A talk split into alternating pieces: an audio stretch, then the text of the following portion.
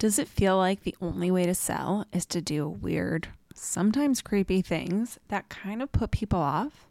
Yeah, I've been there, which is exactly why I created Stay Close to the Money, a free resource that offers you 37 stupid easy ways to grow your revenue without being salesy, sleazy, or questionably moral. This free guide is available on my website and in the links in the show notes, so make sure you go download it so that you can start making more money today.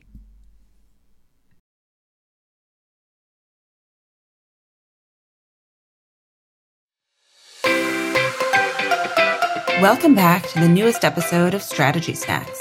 I'm your host, Frenchie Ferenczi, and I'm a growth strategist and thought partner who will help you learn important business growth lessons the easier way. Get them hand delivered in these short, easy to action segments. Let's dive in. I have a to do list a mile long. Create more content, repurpose existing content, get content out into the world, revise my opt ins, get on podcasts, reach out to potential partners, grow my email list, market my online program, fundraise for my foundation, remind schools, blah, blah, blah, blah, blah, blah. Ah, if you've ever, ever been there, you're going to want to listen to today's episode of Strategy Snacks. Hello, hello, everyone. I am Frenchie Ferenczi. I'm your host of Strategy Snacks. I'm a growth strategist and thought partner to industry experts, creatives, and online business owners who are looking to clear the path to sustainable business growth. Now, I got this question in from a client and friend of mine named Saleema Noon. And Saleema is a sexual health educator for kids grade kindergarten through seventh grade. The work she does is incredible, and she has reached so many people through her work in schools and online. And yet, it still feels entirely overwhelming at times. So, today, I really, really want to dig into this feeling of like, there's all these micro tasks on my list, so many things for me to do. And yet, I feel like I know exactly what I need to do, but what I don't know is what I need to do next.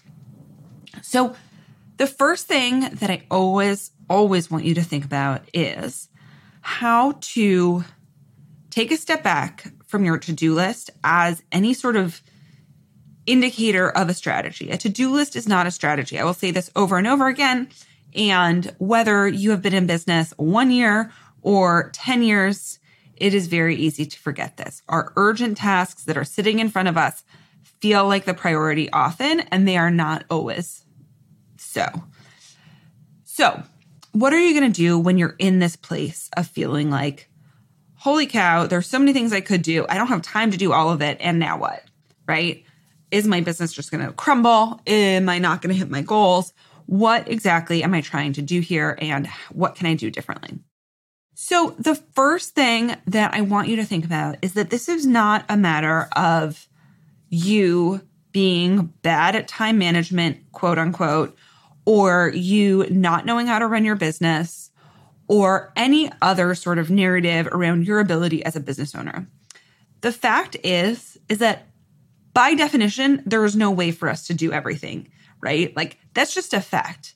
And most of the time, it's not even possible for us to do all of the things that we would like to do. And that's okay. That does not mean that your business needs to suffer as a result. What you need to do and I go into this a lot in my guide, Trim Your To Dos, which I'm going to link down in the show notes. But what I really want you to think about in this is to think about this idea first of what is your overall overarching strategy, which means what is your goal and what is your plan to get you there?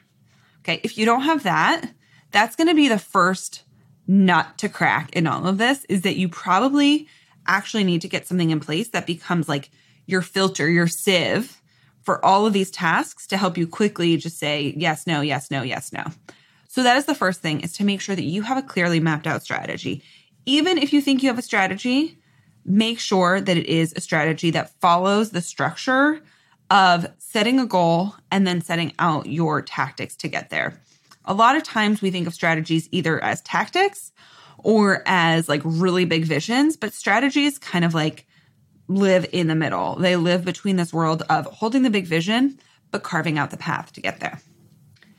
So if you are then like you have your strategy, you're super clear, and yet you're still finding it really hard to filter, the next filter, and I would argue the most important filter ever in your business, is going to be about your audience. What does your audience need from you? Okay. That is always going to guide you in the right direction.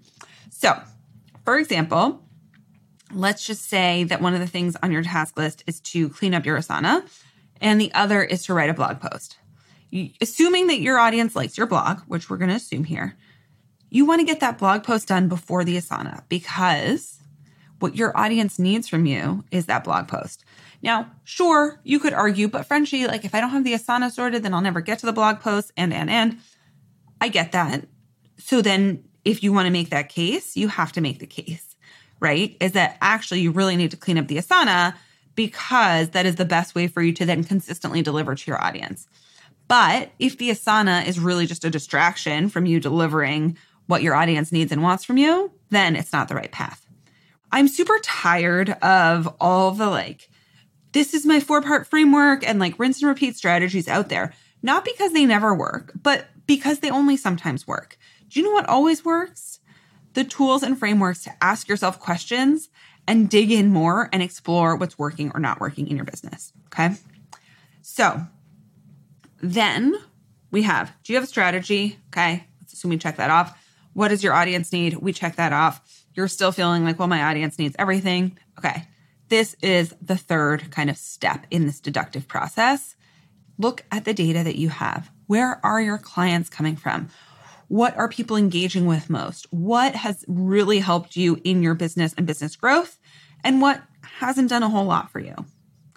When you start to look at that information, you start to be able to navigate the like pile of tasks that you think you should do and really narrow it down into what what we would call the needle movers, okay? So, between your clarity around your strategy, clarity around your audience, and clarity around your data, there really is no reason that you should find yourself in this position over and over again because it's going to be so much easier to prioritize all of it. And once you prioritize all of it, you're doing the right work at the right time, and that leads to massive results. Now, here's just a really important caveat to all of this that this is not a one and done approach. This is something that personally I need to do daily. This is something that I coach my clients through regularly. We talk through this all the time because what happens is that, like, slowly, right, we scope creep on ourselves. We add more stuff to our plate. We keep throwing more on there little by little, a couple crumbs, then a whole cookie, then a whole cake, and suddenly we're in the same spot. So there's this constant auditing and reviewing process that needs to happen as you go through this. Okay. Saleema, thank you so much for this really valuable question. I think anyone listening has been there and will appreciate that you brought this up. To everybody listening, make sure you connect with Saleema in the links below. I will tag all her stuff down there. And take a minute now as you wrap up this episode to look at all the tasks on your plate and ask yourself, how does this support my strategy? How does this support my audience? And what data and insights do I have to support this as a priority? Let me know what you find out. Thank you for being here. I'm Frenchie Ferenczi. This is Strategy Snacks, and we'll be back with more soon. Bye, everyone.